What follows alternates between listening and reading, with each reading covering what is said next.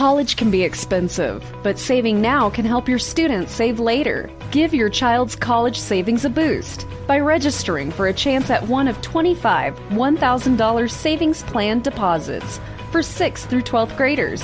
Sign up today at iowastudentloan.org slash register. Look for the Save Now, Save Later giveaway under the scholarships page. Log on and register today. That's iowastudentloan.org. College can be expensive, but saving now can help your students save later. Give your child's college savings a boost by registering for a chance at a $1,000 savings plan deposit for 6th through 12th graders. Sign up today at iowastudentloan.org slash register.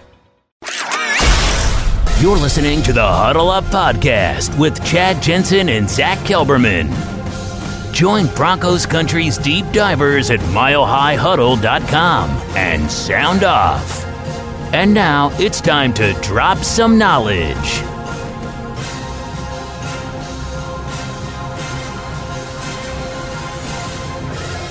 Welcome in, everybody. Welcome, Broncos Country. Good evening, Broncos Country, and welcome to the newest installment of the Mile High Huddle podcast. I am your host for this evening, flying solo, as you can see, Zach Kelberman. Chad Jensen is on vacation. Our producer, Scott, is out uh, with another obligation. I believe it's a family obligation. So it's me holding it down tonight. Pretty sure I got the whole audience in here. Going to give it just a second. Uh, let the numbers rise. I see it going up a little bit. Let me know in the comments, guys. I'm coming in loud and clear. Everything's good. I didn't mess this up too bad in my inaugural solo pod on the MHH network. Let me know, guys. But see a like. I see the live. I see Dale Fleming in here. I see Kevin Gray in here. I see Mark Hoynak in here. Another day closer to football. Sweet. Yes, one more day closer to football. I think it's 88 days, Demaryius Thomas number of days away until the Broncos season starts in Seattle. Okay, I think we're live, guys. I wanted to give it a second. It's a walk in the park for me, folks. Anyone who remembers 24 7 sports when I did Facebook live solo pretty much five nights a week, you guys know this is old hat for me. I'm actually pretty excited to be on here solo, talk some Broncos. The topic of the podcast this evening is the winners and losers from OTAs, from minicamp, from practices. And I see a comment from Dale that I agree with. It's hard to, I don't know, have a loser picked out in voluntary practices and minicamp practices, but there were a few. I had to kind of scratch my head and maybe stretch a little bit. There were way more winners than losers. I'm going to get to that this evening. It's going to be a fun conversation, guys. I'll be on here for about an hour. I'm going to keep it a little more fast paced than usual. I think it's just my style. I'm solo, so I want to address the audience if I can. Again, good evening, Dale. Good to see you. We got Dylan in here, the moderator. Sup, Broncos country, Dylan. Uh, as as always, uh, what's up, Ernie? Uh, what's up, Mike Homner?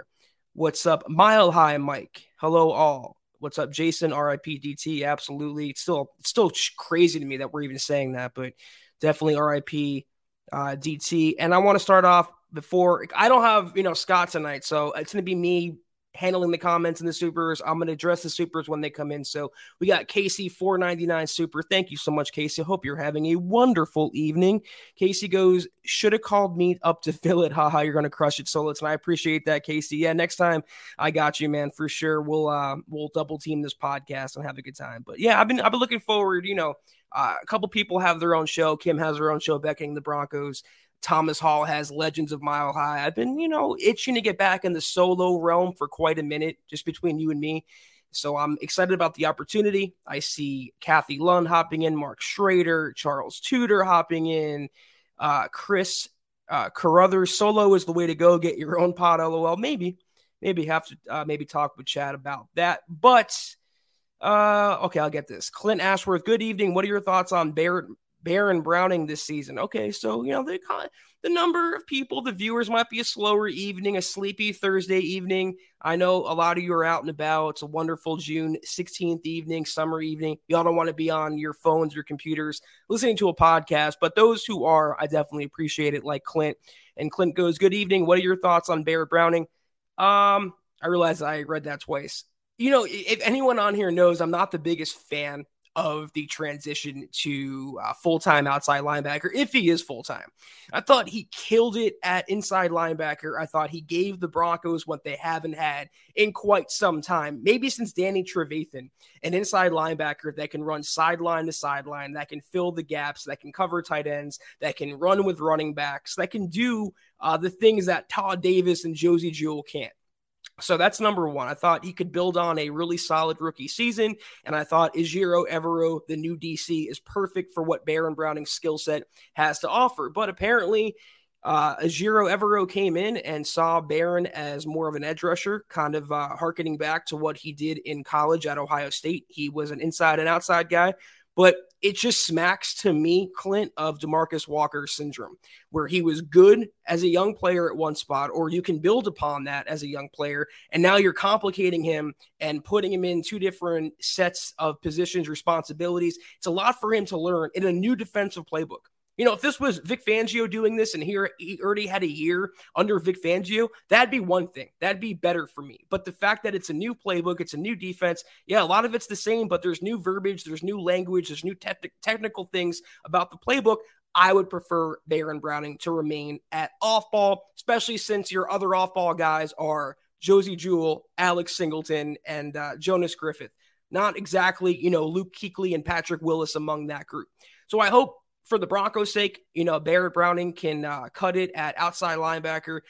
Evero and Nathaniel Hackett believe in having waves and waves and waves of pass rushers. It's what they love. It's what they want. And you know what? To their credit, Randy Gregory's down after shoulder surgery until training camp, or maybe even week one. Jonathan Cooper's down until training camp with a finger uh, surgery, finger uh, tendon injury. So maybe there was uh, smart foresight in moving Browning to outside linebacker. But I will be the first to say, I told you so if he bombs at OLB. But. But that's going to uh, do it for Baron Browning this moment. I see some other comments coming in. I want to highlight them as I we like to do on the show, we don't do it enough. Anyone again who watched me on 24/7 Sports back in the day on Facebook, I used to go like line by line and thank and talk to everyone. We don't get that opportunity, but maybe tonight that'll change. Donnie says, "You and Chad are the best together, my favorite duo." Thank you so much, Donnie. Hope you're not related to Carson Wentz. That would be a tragedy, but we do appreciate your uh, contributions and your uh, gratitude. Edward Keating, good to see you, Ed. 499 Super. What's up, everyone? I'm so ready for football. Training camp starts in about a month, and then preseason, and then the season. DB4L, let's ride. I was actually just thinking this to myself um, maybe an hour ago. It's crazy that when the season ends, you think to yourself, oh my God, it's going to be forever until we get football back. It's going to be forever until these seven, eight months goes by. And then you look up and then, well, it's, you know, the scouting combine and then it's free agency and then it's the draft and then it's mini camp and then it's training camp. And before you know it, we're going to be in Seattle watching the Broncos kick the crap out of Drew Lock slash Geno Smith and the Seahawks. It's going to go really fast. I'm really excited. I am counting down the days, 88 more to go and they can't come any faster. We got Michael Ronquillo hopping in here. Good evening, Zach, on the Mile High Huddle podcast. Let's ride and go Broncos. Absolutely. Thank you so much, Michael. We got Howie freaking day in the freaking building. What's up, Broncos country? Who else is ready for the season to start? Is the defense great and the offense better? Or, I mean, you know, if I had a lottery ticket, Howie, I wouldn't be on here doing a podcast right now. I'm going to just assume, though, that the offense with Russell freaking Wilson and the weapons that he has and the backfield and this and that and the coaching, Nathaniel Hackett – they're going to be better to start off. The defense might have some hiccups with the new system. Maybe some players are slow to get acclimated, like Randy Gregory, Baron Browning, Cooper, what have you. But when they click, maybe later in the season, when they come on strong, they're going to be probably, in my view, a top 10 unit. So the Broncos, realistically, not, you know, homeristically, realistically, the Broncos could have a top five or top 10 offense and a top five or top 10 defense and a lot of wins this fall. Can't wait for it, Howie. Jeff Noyes, good evening, Zach Dylan and Broncos country. Good evening to you, Jeff. What else we got here? We got the producer chiming in, even though he's uh off tonight. We got Scott hopping in, Zach holding it down tonight. Yes, sir. You know I will uh hold it down and make y'all happy, make y'all proud of me. Mark Schrader, thank you so much for the stars, Mark. Definitely appreciate that. Uh, what else do we got here? Uh, it's too dang hot in the Pacific Northwest. Oasis, it's hot everywhere. It really is. I can I go on a rant for a second? We got some time. We're nine minutes deep. It's a, a slower podcast tonight. I hate the summer. I mean, I, I don't understand why people prefer to be hot and sweat and don't and then prefer that to like the fall, the winter. It's crisper. You walk around, put a jacket on, have some cocoa, some marshmallows. To me, there's no positive about walking outside and sweating right away and becoming dehydrated by going to get your mail. I have never been a fan of summer, and this summer feels, and it hasn't even officially started yet, but this summer feels like the hottest summer on record in quite a while. No political narrative there to push. I'm just saying I walk outside, I feel my skin sweating, and I do not like it. I definitely prefer uh, fall and winter. I prefer to be cold than be hot any day of the week. That's why I don't know about y'all, but I, I like to sleep like 70, 71 degrees. That thermostat goes above 73. I have a problem, a big problem. So um, we got Kathy agreeing and Dylan agreeing, preaching. I you're one of, you know, we're, we're sharing a brain on that Dylan for sure. I just can't stand uh, the summer, but I, you know, I, I respect all viewpoints and uh, a lot of people take vacations and it's their time off before the fall and the winter. So I get that. But anyway, guys, enough weather talk. And this is true real quick before we get back to football. Michael Davis can't beat September in Colorado. Yeah. You know, it's, it's, really nice. It really is. Colorado has the best weather because it's never, even when it's hot like now and July and parts of August, it's still a drier heat. You come to the south, you come to other parts of the country, it's just a humid, hot, sticky, muggy heat that I cannot deal with. Manscaped cannot help me enough uh, deal with that heat. We got Albert Day hopping in here. Good evening, Zach and Broncos country. You think that Manning's record, 55 touchdowns and over 5,000 yards passing, is that, I guess, uh, for Russell Wilson, is that doable? Oh, man. You know, I don't want to say he's going to challenge Peyton in year one. I, I think there could be a, a transitional period. The Broncos they're not going to go undefeated. And I don't think that, and I love Russell Wilson. I, I really, really do. But if you look at the quarterbacks objectively, I think all things being equal, you know, Peyton Manning at 33 was a lot better at Russell Wilson than 33. So if he's going to throw for 55 touchdowns and beat Pey- Peyton Manning's record 5,000 yards, that's I'm going to pump the brakes a little bit on that. I would be okay with 4,000 passing yards and 40 touchdowns or 38 touchdowns. I think that's going to be a, a, more realistic number and still a damn good number, by the way. I mean, he's going to put up like Star Wars numbers relative to what the Broncos have had since Peyton Manning. But between the running game and the Broncos defense and what they're going to do on that side of the ball and the special teams with Montrell Washington, I don't think Russell Wilson will be called upon to put up those kind of numbers. He's going to have a running game led by Javonte, and then you have Melvin Gordon. It's going to take the pressure off Russell Wilson, as will the defense. So I, am not. You hold a gun to my head. I'm not. I'm going to say no. He doesn't break Manning's record. He doesn't, you know, eclipse those numbers. But like I said, he gets in the 4,000 yard territory, you know, 38, 40 passing touchdowns. I'm a happy, happy camper. I really, really am. All right, what else we got here? We got Mike saying cold equals Broncos football. I, yeah, I mean that's why I associate like the colder weather, the chilly weather. It's football. See, there's no better time of year, guys, than like September through January. I, I know it gets colder toward January, but football season, you got Thanksgiving, Christmas, Halloween, really is the best time of the year. I really can't stand summer, but that's a whole other podcast. Maybe I'll start a weather podcast brought to you by Mile High Huddle. Keep that in mind. But before we uh, we got Gary Leeds Palmer, GLP, the legend. Hi Zach, I missed your intro. Is this just tonight? Looking forward to your solo run. This is looking to be a really balanced team, and I think that bodes well. I'm pretty sure it will be a one and done for me unless we make this a permanent thing. Y'all have to holler at Chad if you want to see that happen. But going forward, while Chad's on vacay, Scott's going to hop in with me when he's available. So Sunday when we're back on the podcast, Scott will be joining me. But uh, for now, it's me for the next 45 minutes or so. So enjoy it, GLP. Let's uh, have some fun tonight. Uh, do you have guys have any plans to crash any breweries and, and, go live with MHH? No, those aren't in our plans just yet, Michael. But uh, stay tuned. Anyway, okay, so let's get on to the topic of the podcast. Why y'all are here tonight, joining me, winners and losers from Broncos OTAs. Okay, so I have my handy dandy list right here. I put it together for y'all. I was nice and kept. So winners, Say it with me, guys. Russell Wilson. I mean, is that obvious? He's the new Broncos quarterback. He's the new face of the franchise. And I'm not just saying that because he is Russell Wilson. I'm saying that because when the trade was official, he flew to Colorado and went to a children's hospital with Ciara. I mean, he was already an impact individual in the community. So, yeah, he was a home run right off the bat. Everything he's done since then on the field, off the field, A plus plus plus across the board. So he's winner number one. Number two is an extension of Russell Wilson, a couple extensions coming up actually, is Javonte Williams. And I'm not saying that because Melvin Gordon stayed away from voluntary OTAs. I'm saying that because anytime Javonte was given the opportunity as a runner or pass catcher, where he's making his bones, by the way, more and more, he's looked really good. Explosive, he has that breakout appeal, and he's one of the few Broncos players, especially on offense, that's getting national breakout attention. He's getting national praise. Everyone is on the Pookie train. Everyone wants to see Williams be the RB1. So I'm going to say uh, he's definitely a winner from this offseason from OTAs and minicamp, and also the receivers.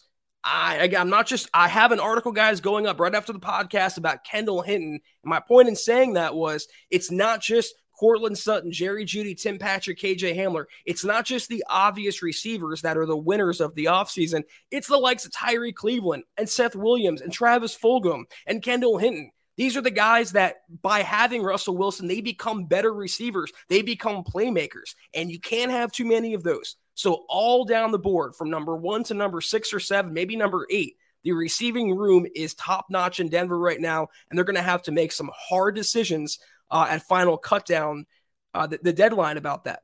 And an extension of the receiving room who's had a great offseason and people are writing him off, and you can write him off at your own expense, is Albert Okwuegbunam. I can spell it, I can pronounce it. I am envisioning a breakout season for Alberto.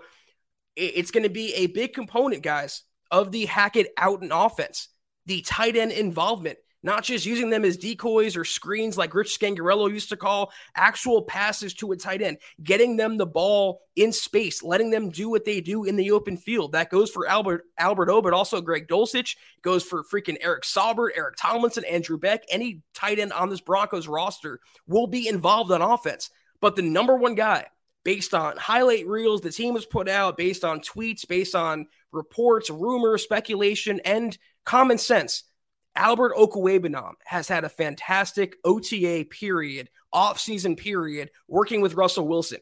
He might be the most slept on Broncos starter far and away, Alberto. And he individually, personally, is going to make a lot of people eat their words, especially the people that were sad to see Noah Fant go and thought that Alberto should have been traded to Seattle in that deal, or the ones that want Dulcich to start right away even though he hasn't been participating toward the latter end of OTAs. I'll get to him in just one second. Still, my winners, though, I have the offensive line coming in at a few spots Dalton Risner and Lloyd Cushenberry. They've had objectively good off seasons. They've earned praise from their coaches, Nathaniel Hackett. They've earned praise from Russell Wilson. They seem to be thriving a lot better in Butch Barry's scheme. And on this podcast, Chad and I were among the very, very, very, very, very few who would openly criticize Mike Munchak last year to the extent that, you know, maybe Mike Munchak isn't perfect. Maybe he's not this wizard that he can make any lineman be a Pro Bowler. It didn't seem to work out for any lineman except for Garett Bolles. And even in that case, Garett Bolles kind of regressed last season after a 2020 campaign where they purposely weren't calling a lot of holding penalties. But in this scheme, in the wide zone scheme, more athletic, uh, a, a, more of a zone blocking scheme. You have Dalton Risner holding it down to left guard. I think he's the the penciled in starter at left guard right now. And Cushenberry, no one is challenging him. No one is challenging him for center. I know y'all think uh, there are a couple interior players could could uh, kick over like Meinerz. Uh, Glasgow could kick over to center. No, all indications are it's Cushenberry's job to lose, and he's done nothing to lose it yet. Again, the support of Russell Wilson, the coaching staff, outward praise. Those two offensive linemen stood out to me this offseason. I hope you all agree about that.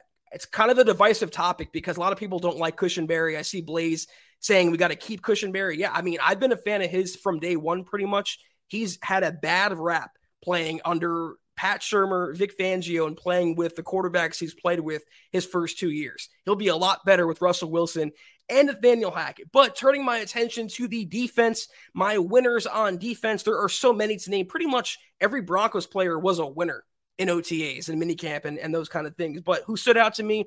Patrick Surtain. I mean, enough said. The guy is going to be a freaking perennial all pro. He's going to be a top five corner, maybe top three, top two corner as soon as the 2022 campaign. But he had a pick six of Russell Wilson. He had two picks, and I think a matter of like three or four practices. He is always around the football. And I don't care what Pro Football Focus said. I don't care what any national media member said. Patrick Surtain was one of the best cornerbacks in football as a rookie last year. And he was that playing on a defense that didn't maximize what he could have done in terms of takeaways and playing in an injury riddled secondary where he was the guy from almost day one he's still the guy, but now he's in year two playing under Evero and playing on a much better team. Uh, he's looked as advertised. PS2 has. Cannot wait to watch him uh, this season. And also, another divisive guy on defense, a winner from OTAs and minicamp, is Bradley Chubb. And Chad and I have talked about him as OTAs have went on. We've talked about the players that are standing out consistently. You read the tweets, you read the stories, the practice reports, you read the rumors, you read what we're reporting, the analysis almost every practice, Bradley Chubb's name comes up. He's been disruptive, getting after Russell Wilson. Yeah, I know it's not a game. He can't really sack him. It's simulated, blah, blah, blah. But if it was a game, he'd be getting sacks. If it was a game, he'd be getting pressure. He seems to have that explosion back. He seems to be looking like the Bradley Chubb of 2018 when we all thought he was the next Von Miller. I don't know if he'll be the next Von Miller, but if he can go back to being 2018 Bradley Chubb, I will gladly take that. He's also getting better against the run. And what I was going to say was that was his weakness, you know, as a rookie. He wasn't setting the edge. He was struggling there. According to Evero, he's done a really good job setting the edge, defending the simulated run plays that are being called in practice. So we all kind of uh, crapped on Bradley for being injured and, and being a fifth overall pick and not living up to his draft expectation. And if we have to criticize him for that, rightly so, we can also credit him rightly so for what he's done this offseason. I just hope he builds on it in training camp in the preseason. I hope he stays healthy because if he does, playing opposite Randy Gregory, Nik Bonitto, the rest of the defense, uh, he could have a 12 to 15 sack uh, campaign this coming season. It could be realistic for Bradley Chubb. I'm going to pause there, catch my breath, and also uh, get to some of the comments. Again, guys, I do not have I don't know why I left that comment on there the whole time. That's my fault. See, this is why I need Scott, man. I'm, I'm by myself tonight. It's hard to kind of navigate everything. I'm gonna try though for y'all. I'm gonna do it for y'all. But um, uh, David Bingaman saying, "Hey Zach, what can we say to send you off on a rant? Pick something and let her rip." I don't know. Start to talk nicely about Vic Fangio. Call him a genius, or say Melvin Gordon should be the Broncos starting running back. One of those two should get me going. I feel my blood pressure rising by saying those two names. So you want to get me on a rant? That's the that's the secret. Matt Smith asking, do we have a start date of training camp yet? Not uh, that I'm aware of, Matt. I think it'll be like it always is, late July, last week of July. I don't want to give a wrong date, but last week of July, look out for the Broncos to start training camp, which will be open to the public fully, so you can go check your Broncos out if you are in the markets. We got Andrew Baker saying, just got home from Suns baseball game. Cool to see Zach killing it. Appreciate you, Andrew. Hope the baseball game went well. We got Clint Ashworth saying uh, Albert O could be the next Julius Thomas. Maybe.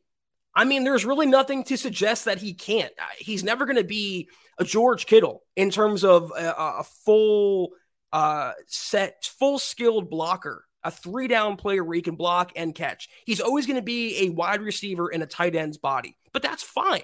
There's utility for that. You can win with that. That can help out Russell Wilson. That's what Julius Thomas was. And I agree with you. If he stays healthy, cleans up his drops, and and, and takes that next step in his game, Alberto could look a lot like uh, Orange Julius in a Broncos uniform. What else do we got? I'm going to uh, keep scrolling through the comments before I get to defense with my winners. Oh, it's not defense; it's just losers. Sorry, guys. We're gonna we're, we're gonna go over the losers in a second. I'm gonna get to some of the questions though. Uh, no, you got to try harder, Mike. Vic's clock management was stellar. You got to try harder than that, man. Nah, I'm not going to rant about that. We got Kathy from the pressers with Russell Wilson. It seems like he's got a lot of love for Kendall Hinton. Do you see Hinton as being kind of a dark horse to watch for? Again, Kathy, I literally have the article about to publish. I was working on it right before it went time to uh, go live. It will be up right after the podcast. And it does seem like he's a dark horse. And like I wrote in the story, he has the support of Russell Wilson, as you'll see in the story. And Russell Wilson just gushed about him. And he also has the ability to spell Russell Wilson. He can back up Russell Wilson if necessary. So you figure the Broncos, let's say they keep six wide receivers. I think five could be a little conservative. Let's say they keep six, okay? The locks Courtland Sutton, Jerry Jeudy, Tim Patrick, KJ Hamler, and Montrell Washington. It leaves like three players, three or four players competing for one spot. Those players are Kendall Hinton, Seth Williams, Travis Fulgham, and Tyrie Cleveland. Those are the realistic options. And among that, you got to think Kendall Hinton has the upper hand. If they are going to keep six right now, Kendall Hinton would be the sixth, as far as I'm concerned. You'll see in the story. I hate to tease it so much, but check it out, milehuddle.com. Uh, he, Russell Wilson, is uh, gaga over some Kendall Hinton, Hall of Famer Kendall Hidden. It should be added. Uh, Sam Bam hopping in. Only offseason question that matters will the Broncos have a field day? Oh, you guys want to see me rant? You want to see me rant? Okay, you mentioned field day, Sam Bam. Let me crack my knuckles. It's rant time. It doesn't matter. it doesn't matter what you. I'm thinking of what The Rock used to say. It doesn't matter what you think. I, I, I'm going to call him out. All right. Other podcasts wouldn't do it. I'm going to do it. James Merlino from The Fan. That's the resident local hot take artist. It's what he lives for. And I'm actually doing what he wants right now by talking about him. So I'm going to make this short and sweet. It doesn't freaking matter that they had a field day. And also, it doesn't matter what James Merlino has to say about the Broncos having a field day. It doesn't matter. The Broncos canceled one, one, a singular one practice in June. That is not going to matter. It's not going to matter in September, October, November, December, January, February, because the Broncos will be competing for a Super Bowl. No, it doesn't matter. It does not matter.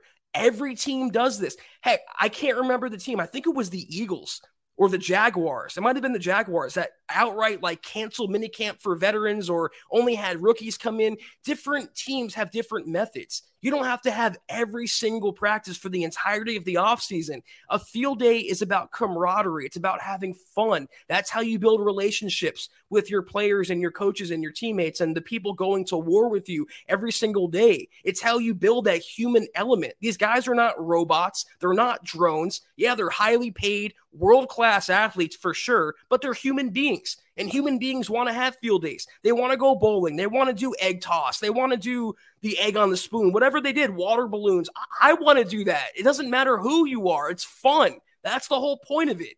And everyone killed Vic Fangio for never having fun in practice and being this curmudgeon who crossed his arms. And now there's a Broncos coach having fun again and bringing fun back to Dove Valley, and they're still getting criticism. But that's what that person wants. So I'm not going to give him the attention, the breath, the energy that he's looking for. It doesn't matter. It doesn't matter. Edward Keating, uh, 199 super. Thank you so much, Ed. PS is a great OC. Zach, he wasn't that bad. Uh, I thought you was talking about Pat Surtain. No, Pat Shurmur, you're gonna have to try harder, Eddie. Gonna have to try harder than that. Clayton, Clayton Heron, solo Zach. Yeah, buddy, appreciate you, uh, Clayton, hopping in here. Let me clean up some of these, uh, some of these questions. What else we got? You guys agree with me? You got preach Zach. We got you know go Zach go. You guys agree, right? It doesn't matter. I mean, it your jobs wherever you work. It doesn't matter the occupation. Doesn't matter what you make. It doesn't matter what you do. If your boss said we're not going to work today, guys, we're going to go out and go bowling. We're going to go play laser tag. It doesn't really matter what we're doing would anyone be opposed to that? Would you not look at your boss in a, in a kinder way, a gentler way if he said that? Would you not want to come to work the next day knowing that there's incentive for working hard and busting your ass every single day? I don't understand it. And it's that one person doing it. That's when you should know to look at the source of the uh, the the pearl clutching uh, of the condemnation of the criticism. It's the one person who's doing it because that's what his job is. That's what he gets off on. Don't give him the satisfaction. It doesn't matter. Michael was a cornhole champ in 21. That's pretty cool, Michael. Uh, don't tell uh, James Merlino, though. He might come after you. Uh, okay, so the comments are kind of slow down. What time is it? We got about a half the show. God, 28 minutes in. This guy is, this is Crazy how fast it goes, guys. Crazy how fast it goes. We got the losers. All right, so half the show was about the winners. The second half of the show is about the losers from OTAs. And again, my my disclaimer on this is it's hard to pick losers from voluntary practices and OTAs, and I'm not going to be hypocritical because if a field day didn't matter, then you can't put so much stock in offseason work or players who didn't come to practice. Would I like them to be there like Melvin Gordon? Yeah, but am I like saying cut him, don't ever you know play him because he wasn't there? No, it, it doesn't really matter. So that being said, here's players that their stock kind of took a little hit in my point of view. And let me know if I'm wrong. Feel free to disagree. We'll banter, we'll debate. I'm going to start with Melvin Gordon. It was, it was a layup, but you guys knew it was coming. He begged, literally through the media, begged to come back to the Broncos. He was a free agent for months and months and months. No one even sniffed Melvin Gordon for reasons that we don't know, probably money. Okay and he comes back on a one year, one year deal. Two and a half million dollars, another 1.5 available via incentives. It's a far cry from the eight million bucks he was making as the Broncos quote unquote starter. He wanted to come back, he came back. He got re signed. He wanted to play with Russell Wilson, he got his wish. And what does he do? He stays away from practice. Okay, so did Kareem Jackson, so did some other players, but they had excuses. Melvin Gordon had no excuse. The excuse was he didn't want to. And that's not a leader to me. Why should every other player be there busting their asses and you're not going to be there? You're a, a, former Pro Bowler. You're one of the more senior players on the team. Uh, your, your fellow running backs and players respect you. Why wouldn't you want to be there learning a new playbook, being around a fun coach like Nathaniel Hackett who loves your smile, Melvin? Why wouldn't you be there? There is no reason for him not to be there. And then for him to say, yeah, I'll be at minicamp mandatory because I don't want to get fined. It just sends the wrong message to me. And I would say this if it was any player. If I love Courtland Sutton, but if Courtland Sutton said this, I would be criticizing him too. It's not a leader mentality. Then he's on Twitter saying he's not selfish and, and being so sensitive and being so reactionary to every tweet about him. It's like, who cares? Go out and play football. Help the Broncos become a better team. You got what you wanted. Now go put the work in. So to me, yeah, he was a loser. And considering a loser in this conversation about OTAs and minicamp, his stock took a hit because also uh, Pookie shined in his absence. And it was more apparent that it's Pookie's backfield as it should be. So Melvin Gordon, loser number one. Loser number two is Greg Dulcich. And I can't hold injuries uh, too much against Greg, and I can't hold my bias against Greg in the sense that I don't think the Broncos should have went with a tight end where he went. Um, but it's just a, a, it's a availability is the best ability. It's a numbers game. And there's I don't know what's going on with Dulcich. He has some sort of soft tissue injury. And Nathaniel Hackett is uh, very vague about. We don't know what's bothering him, but he hasn't practiced Dulcich in a couple weeks. He missed mandatory camp. He missed the last set of OTAs. We don't know. He's out until training camp. It sounds okay, but in his absence, Alberto has really shined. So in that technical aspect, I'm going to say Dulcich was a loser of this offseason. Also, again, I can't hold injuries too much against him, but Billy Turner. I'm not the biggest Billy Turner fan, but he has a little knee injury. He had a, a, knee injury that continued from last season. It's prevented him from getting on the field. And in his stead, you've had players, even Sebastian Gutierrez, who he's an undrafted rookie. He's gotten first team reps. Tom Compton, Calvin Anderson, they've all stepped up and taken first string reps at right tackle for a guy that's in a, a three way competition to start at right tackle, Billy Turner, who came back to the Broncos. As an agribusiness expert with Alliant Energy and a farmer, I know how important it is to get the most out of your land. I know that also applies to getting the most out of how your farm uses energy. That's why Alliant Energy offers free farm energy assessments. With a farm energy assessment, someone like me will find all kinds of ways to help you save money and energy. We can even connect you with rebates to help make energy equipment upgrades even more affordable. Schedule your free assessment at alliantenergy.com slash farm energy assessment. Not long ago, everyone knew that you're either born a boy or girl. Not anymore.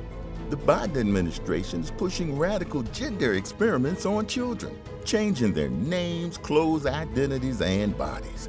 Joe Biden and his left wing allies push boys to take estrogen to appear more feminine. They push girls to take testosterone so they grow facial hair. Biden and progressive leaders promote puberty blockers to keep kids from developing to normal men and women. These drugs can leave you sterile, infertile, impotent. Joe Biden and the new left even promote surgery on teens and young adults, removing breast and genitals. They want boys in our daughters' bathrooms and sports teams. And now, the Biden administration is planning to issue new rules that would force doctors to prescribe dangerous drugs and worse. Tell Joe Biden and left wing leaders across America hands off our kids. Paid for by America First Legal. After a stint in Green Bay, I don't know. I get um I gotta stop Michael leaving your comments on the screen when I'm talking. I don't know. I, I get maybe, and it's not his fault. I'm transferring this to him, but I'm getting like uh Ja'Wuan James vibes from uh, Billy Turner. It's just another knee injury where he can't compete, and they signed him to start, and he's not starting. So I'm going to say, again, technically speaking, Billy Turner was a loser from OTAs in the offseason. But again, loser is a very loose, soft term. There were way more winners. This offseason was monumental for the Broncos. It was amazing. It was uh, transcendent for the Broncos. But I had to come up with a list of losers, and these are the guys. Feel free to disagree. My last two, my last two losers. You got me ranting a little bit about field day, and now I'm sweating. My last two losers are on special teams. My number one loser on special teams is Sam Martin. And that's apparent because of his contract. You guys know that. He's a cap number of plus uh, north of $2 million, and he never was you know Ray Guy. He, he's never been this this field flipper. He's never been this weapon on special teams, and a lot of that or some of that may be due to Tom McMahon and the previous coaching staff. But when you have Corliss Waitman in OTAs and minicamp, who he was a former Raiders left-footed punter. They have a left-footed punter and a right-footed punter, aka there's a full-blown competition, which Dwayne Stukes uh, acknowledged. And the best man is going to win that competition. And it might be Corliss Waitman, who'd be a lot cheaper. And he has a bigger leg that would help the Broncos, especially in the mile high altitude, flip field position and, and help that, uh, the team on that side of the ball. So if they can cut Sam Martin, I would recommend that. If they feel good about Waitman, I would clear that two and a half million, whatever it is. I would put it toward Russ or another tackle or somebody else. But uh, Sam Martin did nothing to me this offseason based on what we know, based on what was said. Uh, that would lead me to believe his stock is trending up. I think the Broncos are looking for a replacement, and once they find one, they will not hesitate uh, to uh, move on from Sam Martin. And my last guy on my losers list, it's hard to think of it again because there's not a lot of losers in uh, Dove Valley these days. Those losers are long gone. They went with uh, Vic Fangio. Brandon McManus, kicker, the lone remaining player from SB 50. McMoney, formerly known as McMoney. He hasn't been McMoney in uh, a, a couple years at least now. For the same reason why Melvin Gordon didn't show up, that's why McManus didn't show up he just didn't feel like he had to. It wasn't necessary. He admitted, McManus did, that he was training in Florida, I think it was, with Sam Martin. He was training away from the facility. And when he was asked about not coming to voluntary OTAs, which are voluntary, it's within his right. I get that. He said, Well, I get paid to make kicks in September, October, November, December, January, etc. Yeah, but it's part of the obligation, you know, written or unwritten, unspoken, to be there with your team. If you can practice, you should practice. You have a new head coach, you have a new special teams coordinator, you're a, a, a throwback to when the Broncos were successful. You're the last remaining link to that team. You're a leader, you're the NFLPA rep for the Broncos. Why are you not there? And, uh, you know, I don't think he's in danger of losing his job like Sam Martin, but the Broncos did have another kicker who they picked up, I believe, in as an undrafted free agent. They had him in competing. It's going to be McManus's job, but it just didn't sit overly well with me that he wasn't there. If you can be there, you should be there. It's really that simple. So those are my winners and losers. Uh, let me know what you guys think of that list. I will uh, gladly debate it, talk about it with you, maybe get a difference of opinion. Maybe I'm wrong. Let me know. But I'm going to go through some of the comments. We have about uh, 23 minutes left. We have Blaze calling McManus a derogatory name. Clayton says it was spot on. Appreciate you, Clayton. Uh, Mr. O says Pat McAfee showed some love to Zach Kelberman Shine, brother. Appreciate you, Mr. O, whoever you may be. Yeah, Pat McAfee brought up the uh, Russell Wilson story. He he shouted out my tweet on the story, so that was kind of cool. Appreciate all the uh, the guys at uh, the Pat McAfee show. Good people. Uh, appreciate and respect their programming. We have Robert Oddison, five dollar super. Thank you so much, Robert. Robert had a nightmare that the Sissy Hawks and Drew Lock kicked our butts on opening night. I'm glad it was just a dream. That wouldn't be cool. That's not a dream. That's a nightmare. And that's probably the worst case scenario uh, for the Broncos, man. You know, it wouldn't it wouldn't torpedo their season. Like I wouldn't say, oh, the Broncos season's over because they lost in week one. That's a tough. You know, you look back on the emotional aspect of the game, the the, the psych- psychological aspect of the game. That's tough. You know, you're a new coach like Hackett. You're a GM like George Paton. You bring in Russell Wilson. You have this team that's stocked in so many areas. You have the most hype you've had in, in quite a while, years and you're going to go on national television, Monday Night Football, week one, and not only lose to Russell Wilson's former team, but your former quarterback who you replaced. Uh, you know, you, you got rid of for Russell Wilson and Drew Lock or Geno Smith. Oh man, that's a hard one for the Broncos to come back on. And, and, and you know what? In the first half of the Broncos schedule, there's a lot of games they should win because it gets a lot more difficult in the second half. Seattle, I don't care what y'all say. Vegas agrees with me. The Broncos should win this game. They're three and a half point favorites as of right now. That's being a road team. There's no reason on paper why the Broncos should lose this game. Zero. But if they do, it doesn't set the right tone for the rest of the year. That's all I'm saying. And I will say that if they do, I don't think they will though. I think it's actually going to be more of a blowout than I uh, than I am worried about the Broncos losing this game. I can see the Broncos going in there taking care of business and walking out without breaking a sweat. I really can't see the Broncos losing this game, but we shall see. It's why the games are played. We got Michael Room. That sound, sounds like a new name, and I'm going to say it to myself because I don't have Chad, here, Chad or Scott here tonight. Welcome, Michael. If you are new, if you're not, well, I appreciate you hopping back into the podcast.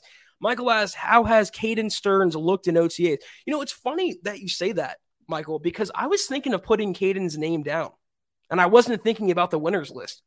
Unfortunately, I was thinking about the losers list. He, I, I haven't heard much. You know, I, I, go through all the tweets, I read all the reports, I, I gather what I can gather from OTAs in practice, and I did not hear or see Sterns' name called that often. I'm not going to denounce him. I'm not going to condemn him. I'm not going to say, oh, well, you know, he's not going to start and he's not going to ever be a, a, factor for the Broncos defense. I'm a big Caden Sterns guy. And I still think he's the future of the safety position opposite Justin Simmons. He is what Kareem Jackson is right now, a starter, a full time starter. He in, in the future, but he's been kind of quiet in, in, offseason work and uh, through the first leg of the offseason program under Ejiro Evero, who, by the way, was a, a, secondary coach in LA. So I don't know what to take of that. I, I would say if training camp goes on, like if it's like mid August, like if it's August 16th right now, guys, and Caden Sterns, we haven't heard anything from him. Yeah, I'm starting to panic. Then I'm thinking, well, maybe Evero being a, a secondary guy, if if Sterns can't thrive under him, then maybe there's a problem. But on June 16th, I'm not falling for the overreaction. I, he, the sky is the limit for Caden Sterns, and if he gets the opportunity, I, I think he will thrive.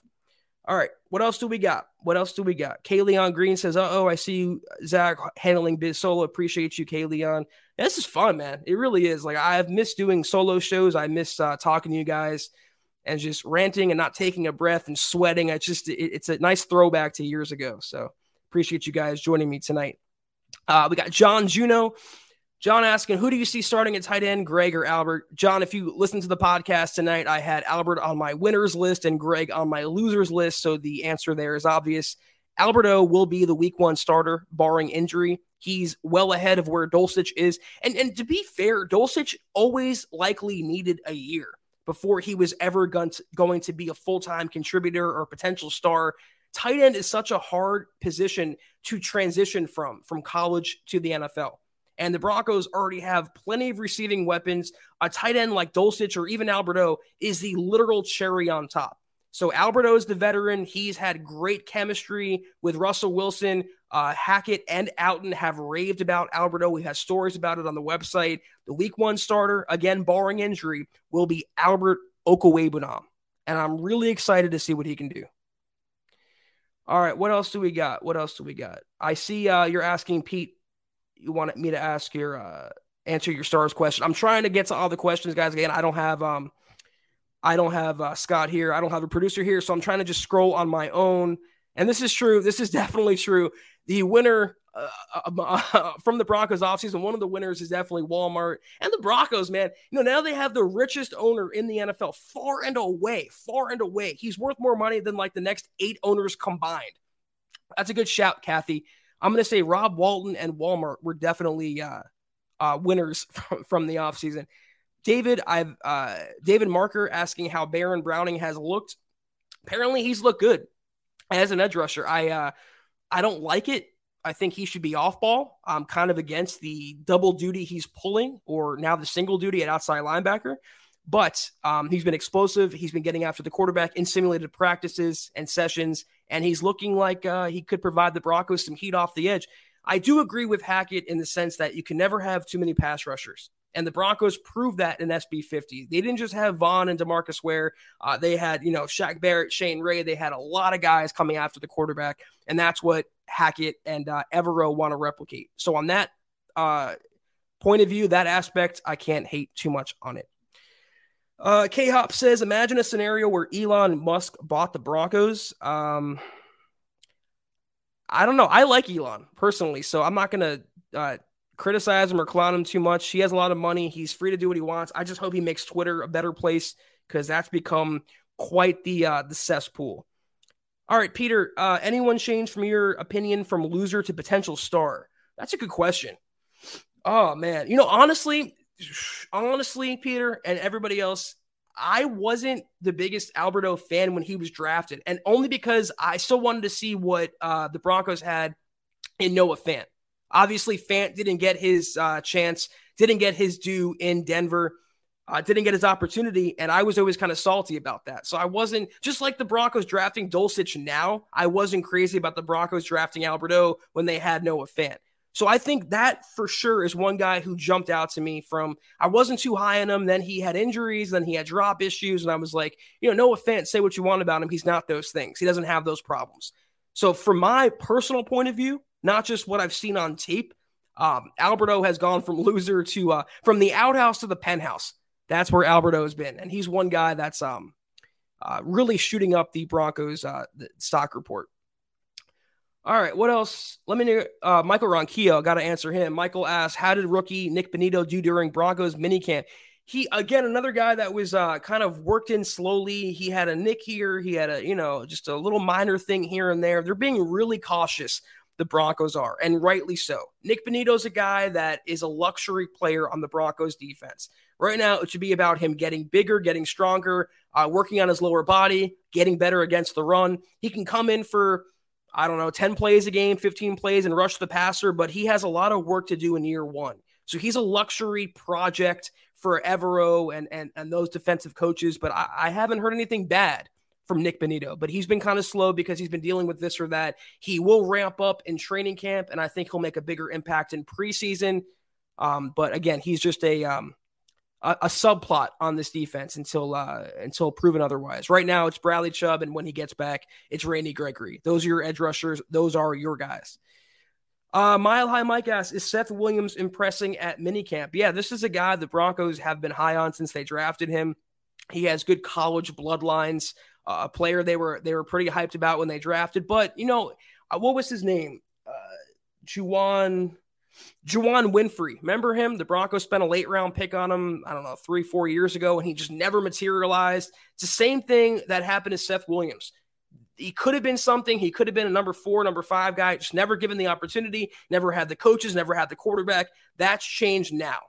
So again, it's maybe three players, three or four players competing for one receiver spot on the Broncos 53 man roster. And that's assuming they even keep six. If they keep five, then Williams and Hinton and Tyrie Cleveland and Travis Fulgham, they have no chance. But if they keep six, then you're talking about Williams, Hinton, Fulgham, and Cleveland competing for one spot. One spot. And as of right now, Mile High Mike, I got to be honest, based on the way they're talking, Kendall Hinton would likely be that um, number six guy if you had to form a roster tomorrow. But Seth Williams, he has the whole summer, he has training camp, he has the preseason. If he makes do, and if he stands out, maybe he leapfrogs uh, uh, Kendall Hinton as the number six guy. Uh, Zachary, great name. Wheat hopping in. That's a new name. So uh, good to see you, Zachary. Again, that's a uh, fine, fine and dandy name. He says, uh, "You think Michael Ojemudia can take over for Ronald Darby by end of season?" I don't want to talk too nice about OJ because he blocked me on Twitter. No, I'm kidding. Um, I don't know. You know, I, he, he's such a tough. I, I was thinking, should I put him on my losers list because he was burned? And then I thought, no, because he made a couple plays also, and he's gotten some praise from uh, uh, Hackett and uh, Ejiro Evero. I don't know. Oh man, it's so tough. By the end of the year, I think he could maybe be ready for full time starting cornerback reps. But right now, I'd be so terrified if let's say Darby got hurt and OJ was starting opposite Pat Surtain. I'd be so terrified of the Broncos coverage and what they would allow through the air. Put it that way. I think he could be good, but he's a lot like Bradley Roby in that he'll wow you one play and then he'll make you scratch your head and throw your remote the next play. So I hope that consistency changes. I hope Evero gets through to him being a former secondary coach because again, they need that next cornerback to step up. They really, really do. And as, as Ray points out, it's true that OJ got praise from Patrick Surtain as well. He did. PS2's being a good teammate, you know, fellow cornerback. What else is he going to say? But he's definitely gotten some praise. If he can clean up the consistency issues, he could be a starting cornerback. Um, but they need it. They don't have anyone else. You go past Darby, Surtain, K'Waun Williams, who's the slot guy. Who do you really have on the depth chart? You're talking about Faion Hicks and Essang Bassey those are easy players if Michael Ojemudia can just, you know, realize his potential to leap over. So I hope uh I hope it happens for him for sure. Even though again he blocked me on Twitter. That's not cool. Andrew Baker, Zach, what do you think about week three, which is the meet and greet against the 49ers, being the momentum game to start? People could write off Denver starting 2 0 against bad teams. Well, I mean, were they writing them off when the Broncos started 3 0 last year? I think they were actually getting some attention. And uh, it was people like I and Shad were saying, well, let's let them play a decent team, not the Jaguars, Giants, and Jets. Let's see what they do against Baltimore and Pittsburgh. And the Broncos got their head kicked in in both games. And that kind of, you know, spelled the narrative for the season. So I don't know that they're going to be written off. If they go into Seattle, Andrew, on primetime television and they take it to Pete Carroll and Drew Lock and they make a statement – no one's going to write them off. I, a lot of people won't doubt them anymore. You'll see all the bandwagoners coming out talking about uh, Russell Wilson and being a, a, comeback player of the year or whatever, MVP. I don't think you're going to have to worry about writing Denver off if they start off 2 0 because that first game is going to be the test. If they win that first game, if they win that first game convincingly, they're going to have all the, the wannabe Broncos fans, the same ones that are dissing them now will be deleting those tweets to write positive things. So I'm excited for that game week three against the Niners because it's a primetime game. It's the meet and greet. Can't wait to see y'all out there. Can't wait to have fun at Empower Field slash Great Value Stadium. But I'm not worried about a momentum game, excuse me, in week three. If the Broncos are 2 and 0, it could be a game where they, they go to 3 and 0, and then the season really ramps up after that, after the first half. If they lose that game, they're still 2 and 1 and there's a lot of season left to go. I'm looking forward to the matchup. I'm looking forward to the Broncos, Nathaniel Hackett versus Kyle Shanahan and the 49ers. That's a fun game for a football fan to watch. All right. We got K Hop saying vote Fangio for commissioner. And that's just that's just unrealistic. It's not going to get me angry. All right, what what else do we got here? We got about 10 minutes, guys. If you have any questions, we're about to wind it down. I'd be happy to answer them, but we are going to get going in about 10. So uh, let me know any comments, questions, concerns, criticisms. I'm going to give one last look see through the comments. And to Peter Middleton, anybody else, if I missed your comment, like your stars comment or any super, uh, we will address those on Sunday evening when I have my producer Scott next to me, either uh, on the screen with me or in the background. We'll get to you. We didn't ignore you. We see every everyone, everything. We appreciate it all. Nothing goes unnoticed, but it's hard holding it down by your lonesome. So uh, just wanted to be known. Michael Homner, Mike Homner, excuse me for lengthening your name, asked, How is special teams looking? Good. And I can finally say that with a clear conscience. And I can finally look at you in this camera, look at you guys in your eyes, and say the Broncos special teams is in good hands. And after Brock Olivo, after Tom McMahon, it's been a far fall from grace uh, from the likes of Joe DeCamillis, the last good Broncos STC that they had. I think, and it's not a hot take, it's not a take at all, actually. Dwayne Stukes is my favorite Broncos assistant already, far and away. I, I love Hackett, but the the intensity that Stukes has, the the no BS attitude that Stukes has, the accountability that Stukes wants to bring out in the Broncos, and the no, we're not going to get by with the club med laissez faire environment like under Tom McMahon. I'm a big, big Dwayne Stukes fan. I didn't know much about him before he was hired, but my God, am I happy Nathaniel Hackett uh, singled him out. George Paton got him uh, under contract with the Broncos because he's going to lead this unit back to prominence, paired with Montrell Washington. Maybe a better season from Brandon McManus, more consistency, getting back to McMoney. This side of the ball, it won't be bringing the Broncos down every Sunday, Monday, or Thursday. It will be helping the Broncos on those days. And that's because, as always, what does it start with, guys? I'll pause and wait for dramatic effect. Coaching, coaching, coaching. They didn't have it last year. They haven't had it for quite a while, as a matter of fact. They have it now in spades. And Dwayne Stukes, man, what a hire. What a guy. Like him a lot. All right, what else? What else? What else? Let me know, guys. This feels like the old days. Just uh I love it. I really do. All right, what else we got?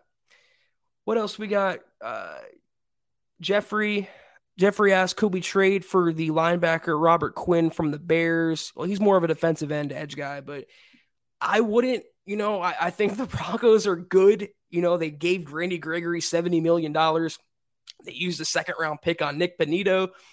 They have uh, Brandon, Brandon, Bradley Chubb uh, thriving.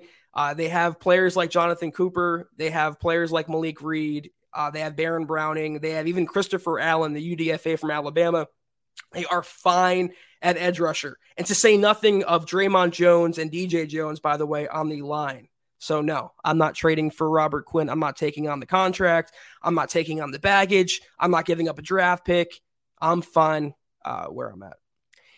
Venom Seeker, what's the percentage of us being able to win at Arrowhead this year now with Wilson? I mean, well, every game, Venom is a 50 50 proposition, right? You win or you lose. So I'm going to say it's 50 50, but it wasn't 50 50 when you have Teddy Bridgewater versus Patrick Mahomes, when you have Andy Reid versus Vic Fangio. That, that's a major disadvantage. It's a major handicap. Your odds of winning are like 20%. And to their credit, in the Fangio era, they almost beat Kansas City a couple times. So they came pretty close with those quarterbacks, with those coaches. Now with Russell Wilson, this offense, this coaching staff, the the energy and the the the attitude and the intensity and the want to is back in the Broncos building, it's a gimme. It's a pick 'em.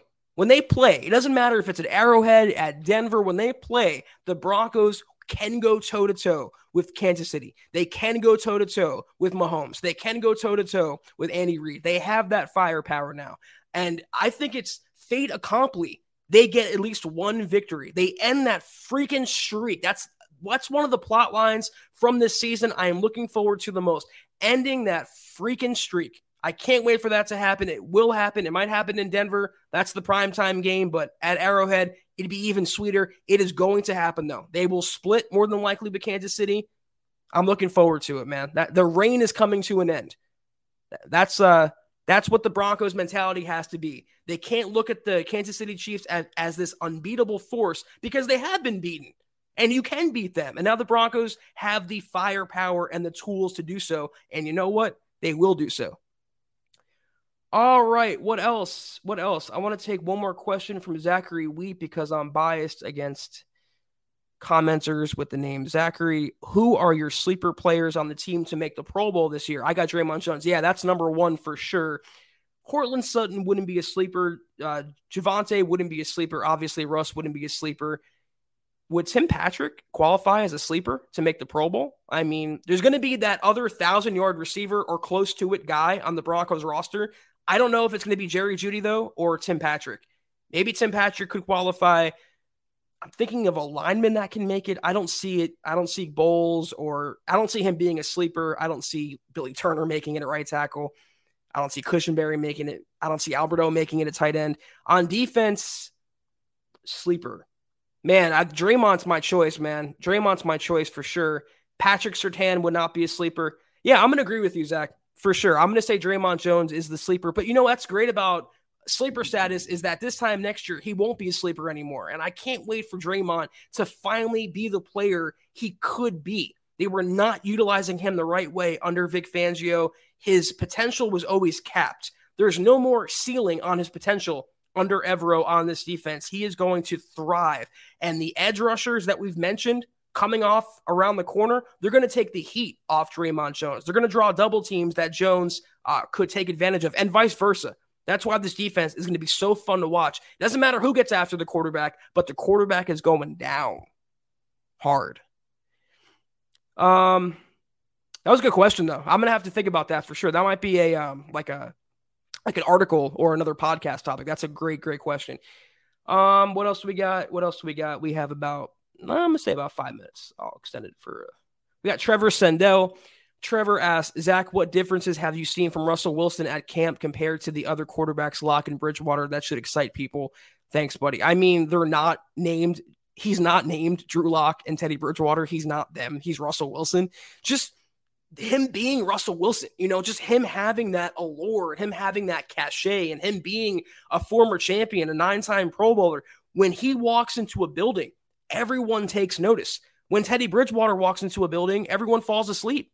It's just the reality. They he never was the one to galvanize the team.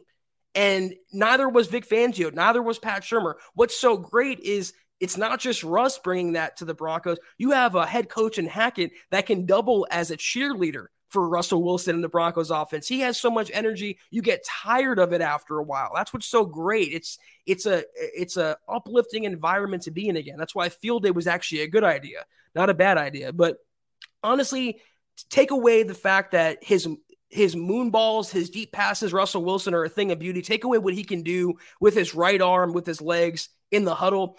The intangible qualities of Russell Wilson are what the Broncos have lacked since Peyton Manning. And I don't mean a star quarterback who everyone knows his name. I mean a true consummate professional who lives, breathes, eats, and craps football. That's Russell Wilson. He might have a busy schedule. He might be married to a, an R&B superstar, legend, whatever, singer, but he is all about football. That's all he thinks about. That's all he craves. It's all he wants, desires he, from when he wakes up to when he goes to sleep. It's all about football for Russell Wilson. And that rubs off. If you're on a quarterback like that, that rubs off on you. You want to be better. You want to play harder for him.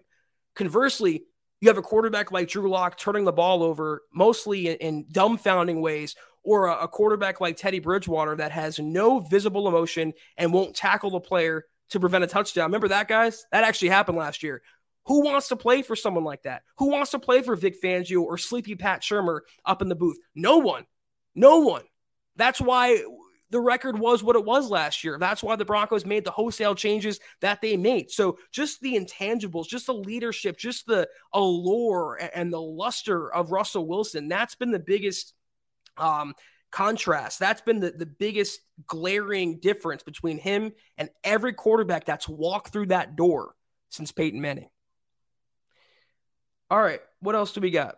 What else do we got? We got the uh we got the NBA game about to start, so I'm gonna let you guys get to that if you guys guys want to watch it. Who y'all rooting for? Who y'all rooting for? You think Curry gets it? You think Boston gets it? Let me know. I'm gonna go through some of the comments here, and then I'm gonna hop off and let you guys enjoy your evening, enjoy your weekend. Uh, K Hop says Bradley Chubb gets two interceptions this year, those jump ball interceptions. I do miss Shelby Harris for his hands and his deflections because he was so clutch with those, man. Even interceptions like against the Steelers. He really was a clutch player in that regard. But Bradley, man, I don't care too much about whether it's interceptions or sacks, forced fumbles. As long as Bradley Chubb makes an impact on game day, as long as he gets after the quarterback and affects the play, I am a freaking okay with that. And I think he's going to do that. He's going to have a big year in this defense. All right. One last, one last scroll through before we call it an evening. Uh, this evening. Oh, okay. R. Butler asked, "Who is the former Arvada High School running back we brought in to compete? How did he do?" That would be Max Borghi. I think he was from Washington State. And honestly, can't say I was the biggest Max Borghi fan or supporter in the world, but I wrote a story about him when the Broncos first brought him in. Check it out on the website. And in watching his tape and uh, reading his measurables and what he brings to the table, his running style, you know who he, who he reminds me of a lot? Another Colorado guy, Philip Lindsay. And you know who Max Borghi was compared to very loosely, very loosely as a collegian? Another Colorado guy, Christian McCaffrey.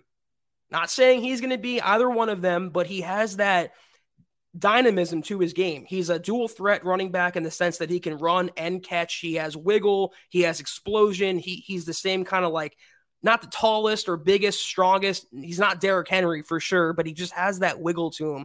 And according to Outten, I might write a story about this. Max Borghi did some nice things according to Justin Outten. I don't know if those nice things mean uh, anything beyond he'll be here maybe for training camp because he was a an invite He's not part of the roster. He wasn't signed. They brought him in for a tryout. And from what I know, they haven't signed him. So he might come back for training camp. He might not. But where does he fit in? That's what I'm wondering. Even if you sign Max Borghi, and I wrote this in the story, where does he fit in? You have Javonte, that's your guy. You have Melvin, he's your number two. Mike Boone's on the roster. Damarea Crockett's on the roster. You have McAllister, the undrafted free agent they brought in. Where does Max Borghi fit? And if you got rid of Philip Lindsay last year, would George Paton sign pretty much a clone of Philip Lindsay? That's what I wonder. But um, if you guys can check him out, I think you would like his uh, his highlights. He can do some things with the ball that uh, other running backs can't. So if they signed him, I would not. Uh, I would not be the. Uh, I would not cry. Put it that way. And Kathy, he did. He did uh, sign a UDFA deal after the draft. He was undrafted this year, this past April. He was with them for like a month or a couple weeks. Then he was uh, waived. So he is a uh, unrestricted free agent as of now. But that is going to do it, I think, guys. A lot of you were pulling for the Warriors to win tonight. So uh, we'll see how that goes. That is going to do it, though, for the podcast tonight.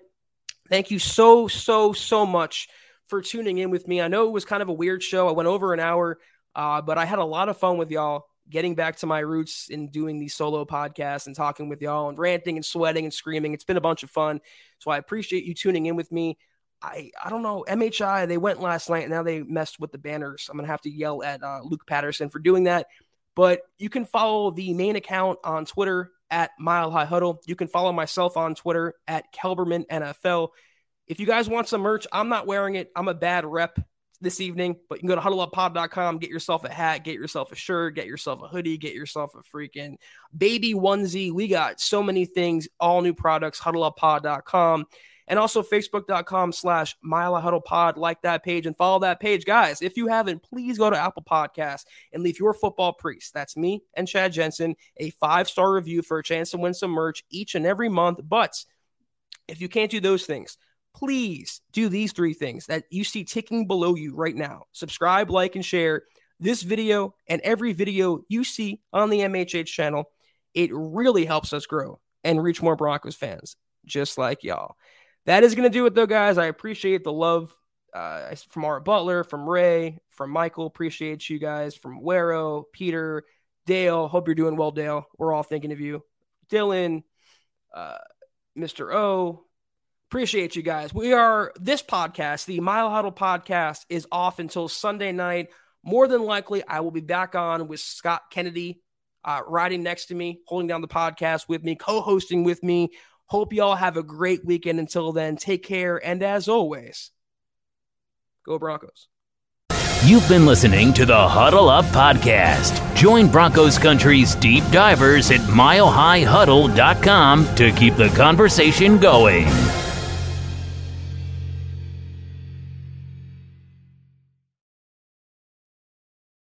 Not long ago, everyone knew that you're either born a boy or a girl. Not anymore. The Biden administration is pushing radical gender experiments on children, changing their names, clothes, identities, and bodies. Joe Biden and his left wing allies push boys to take estrogen to appear more feminine. They push girls to take testosterone so they grow facial hair. Biden and progressive leaders promote puberty blockers to keep kids from developing to normal men and women. These drugs can leave you sterile, infertile, impotent. Joe Biden and the new left even promotes surgery on teens and young adults, removing breasts and genitals. They want boys in our daughters' bathrooms and sports teams. And now, the Biden administration is planning to issue new rules that would force doctors to prescribe dangerous drugs and worse. Tell Joe Biden and left wing leaders across America hands off our kids. Paid for by America First Legal. Not long ago, everyone knew that you're either born a boy or girl. Not anymore. The Biden administration is pushing radical gender experiments on children, changing their names, clothes, identities, and bodies. Joe Biden and his left wing allies push boys to take estrogen to appear more feminine. They push girls to take testosterone so they grow facial hair. Biden and progressive leaders promote puberty blockers to keep kids from developing to normal men and women. These drugs can leave you sterile, infertile, impotent. Joe Biden and the new left even promote surgery on teens and young adults, removing breasts and genitals.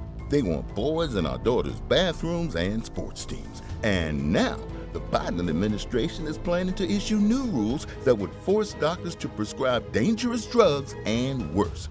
Tell Joe Biden and left wing leaders across America hands off our kids. Paid for by America First Legal.